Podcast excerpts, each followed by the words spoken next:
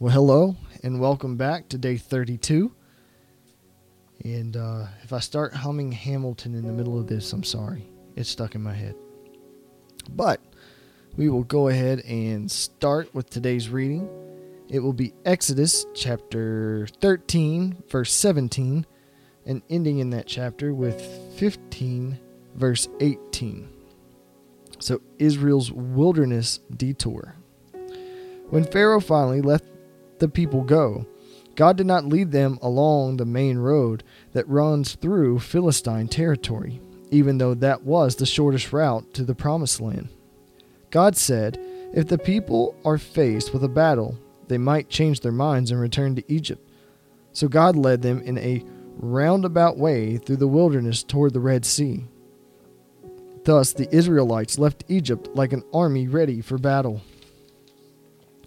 Moses took the bones of Joseph with him, for Joseph had made the sons of Israel swear to, to this. He said, God will certainly come to help you. When he does, you must take my bones with you from this place.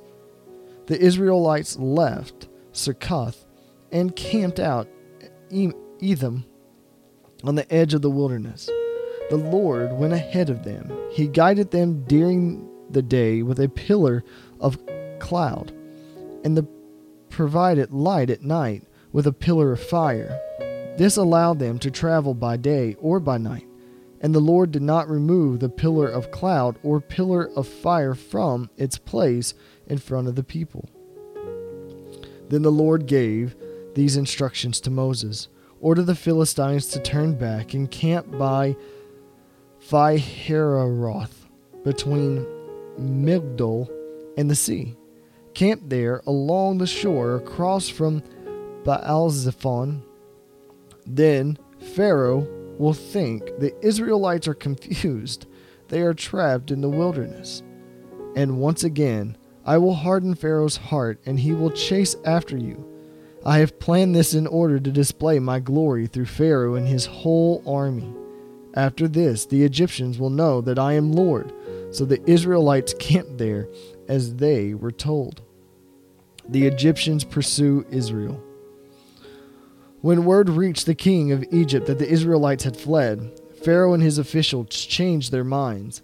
What have we done, letting all the Israelite slaves get away? They asked. So Pharaoh harnessed his chariot and called up his troops. He took with him 600 of Egypt's best chariots, along with the rest of the chariots of Egypt, each with its commander. The Lord hardened the heart of Pharaoh, the king of Egypt, so he chased after the people of Israel, who had left with fist raised in defense or defiance. The Egyptians chased after them with all the forces of Pharaoh's army, all his horses and chariots, his charioteers and his troops. The Egyptians caught up with the people of Israel as they were camped beside the shore near Pihahiroth, across from Baalzephon. As Pharaoh approached, the people of Israel looked up and panicked when they saw the Egyptians overtaking them. They cried out to the Lord, and they said to Moses, Why did you bring us here to die in the wilderness? Weren't there enough graves for us in Egypt? What have you done to us? Why did you make us leave Egypt? Didn't we tell you this would happen while we were still in Egypt? We said, Leave us alone. Let us be slaves to the Egyptians. It's better to be a slave in Egypt than a corpse in the wilderness. But Moses told the people, Don't be afraid. Just stand still and watch the Lord rescue you today. The Egyptians you see today will never be seen again. The Lord Himself will fight for you. Just stay calm. Escape through the Red Sea. Then the Lord said to Moses, Why are you crying out to me? Tell the people to get moving. Pick up your staff and raise your hand over the sea. Divide the water so the Israelites can walk through the middle of the sea on dry ground. And I will harden the hearts of the Egyptians, and they will cha- charge in after the Israelites. My great glory will be displayed through Pharaoh and his troops, his chariots and charioteers. When my glory is displayed through them, all Egypt will see my glory and know that I am the Lord. Then the angel of God, who had been leading the people of Israel, moved to the rear of the camp. The pillar of cloud also moved from the front and stood behind them. The cloud settled between the Egyptians and the Israelite camps. A darkness fell. The cloud turned to fire, lighting up the night. But the Egyptians and Israelites did not approach each other all night. Then Moses raised his hand over the sea, and the Lord opened up a path through the water with a strong east wind. When the wind blew all that night, turning the seabed into dry land. So the people of Israel walked through the middle of the sea on dry ground, with walls of water on each side. Then the Egyptians, all of Pharaoh's horses, chariots, and charioteers, chased them into the middle of the sea. But just before dawn, the Lord looked down on the Egyptian army from the pillar of fire and cloud, and he threw their forces into total confusion. He twisted their chariot wheels, making their chariots difficult to drive. Let's get out of here, away from these Israelites, the Egyptians shouted. The Lord is fighting for them against us.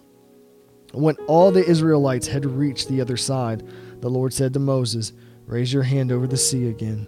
Then the waters will rush back and cover the Egyptians and their chariots and charioteers. So as the sun began to rise, Moses raised his hand over the sea, and the water rushed back into its usual place. The Egyptians tried to escape, but the Lord swept them into the sea. Then the waters returned and covered all the chariots and charioteers, the entire army of Pharaoh, of all the Egyptians who had chased the Israelites into the sea. Not a single one survived. But the people of Israel had walked through the middle of the sea on dry ground, as the water stood up like a wall on both sides. That is how the Lord rescued Israel from the hand of the Egyptians that day. And the Israelites saw the bodies of the Egyptians washed up on the seashore. When the people of Israel saw the mighty power of the Lord and had unleashed against the Egyptians, they were filled with awe before him. They put their faith in the Lord and in his servant Moses. A song of deliverance.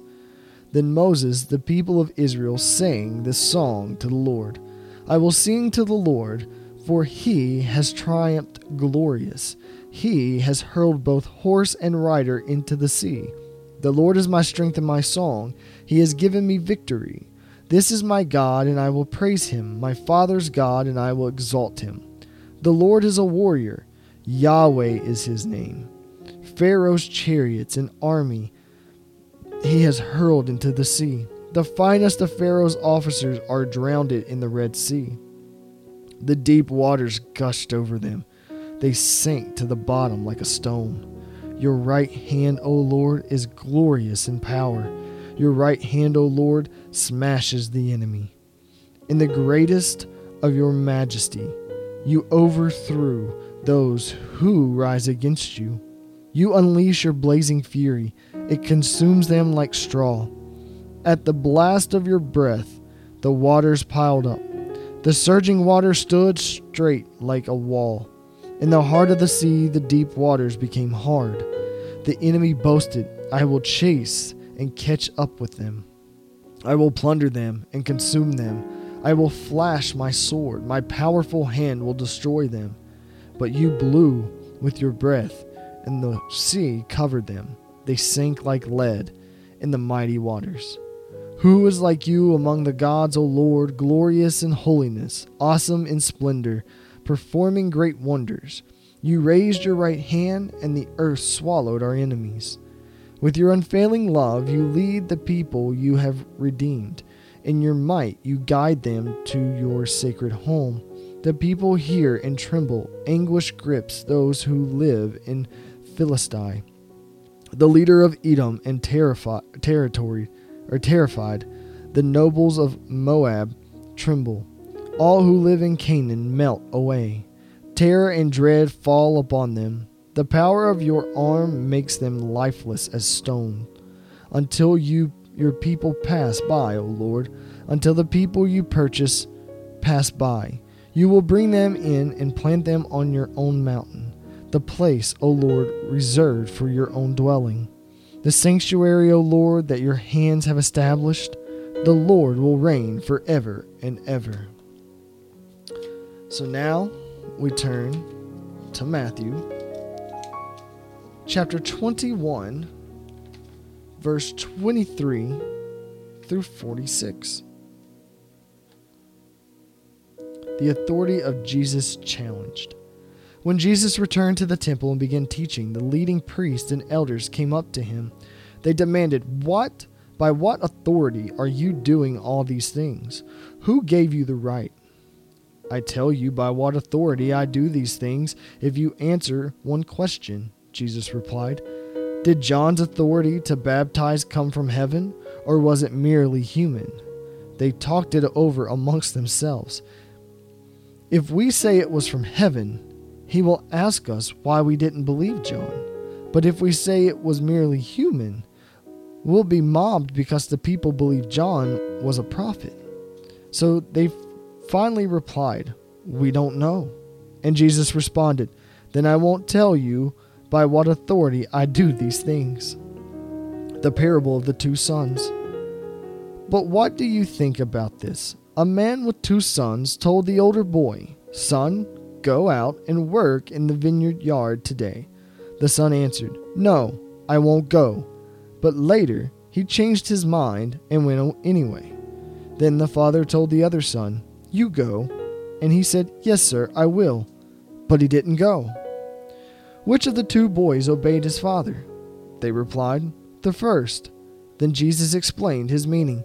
I tell you the truth corrupt tax collectors and pro- prostitutes will go into the kingdom of God before you do.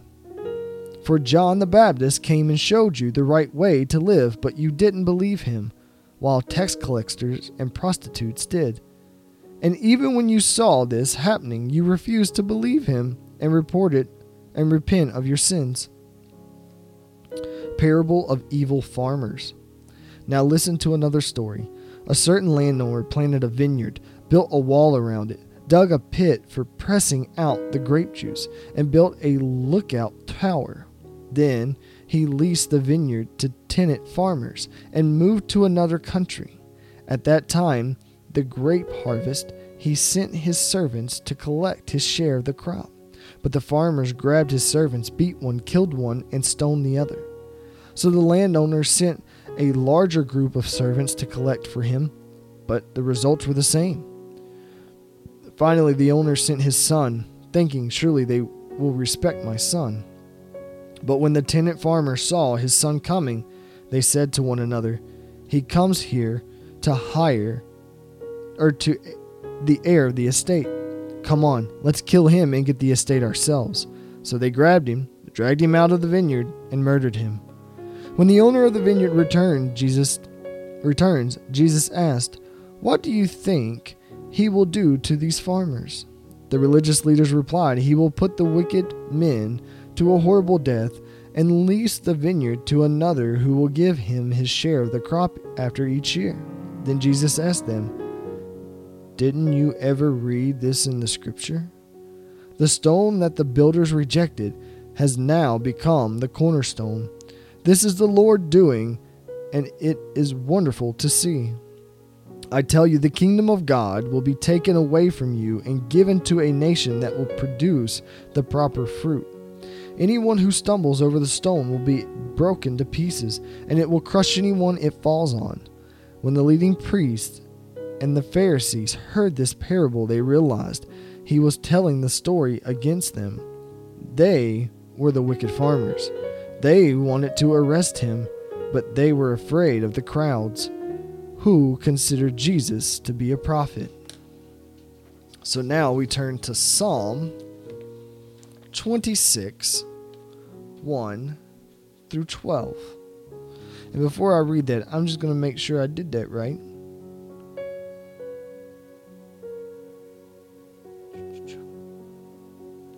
Yep, 26 1 through 12. Declare me innocent, O Lord, for I have acted with integrity. I have trusted in the Lord without wavering. Put me on trial, Lord, and cross examine me. Test my motives and my heart, for I am always aware of your unfailing love, and I have lived according to your truth. I do not spend time with liars or go along with hypocrites. I hate the gathering those who do evil, and I refuse to join in with the wicked. I wash my hands to declare my innocence. I come to your altar, O Lord, sing, singing a song of thanksgiving and telling of all your wonders. I love your sanctuary, Lord, the place where your glorious presence dwells. Don't let me suffer the fate of sinners. Don't condemn me along with murderers. Their hands are dirty with evil schemes, and they consistently take bribes. But I am not like that. I live with integrity. So redeemed, or redeem me and show me mercy. Now I stand on solid ground, and I will publicly praise the Lord. And now we go to Proverbs chapter 6, 16 through 19. There are six things the Lord hates no, seven things he detests haughty eyes, a lying tongue, hands that kill the innocent, a heart that plots evil, feet that race to do wrong, a false witness who pours out lies, a person who sows discord in a family. And again, we thank you for joining us here on day 32. And uh, we hope this is helping you as well as us. And uh, this is the word of God for the people of God. Thanks be to God.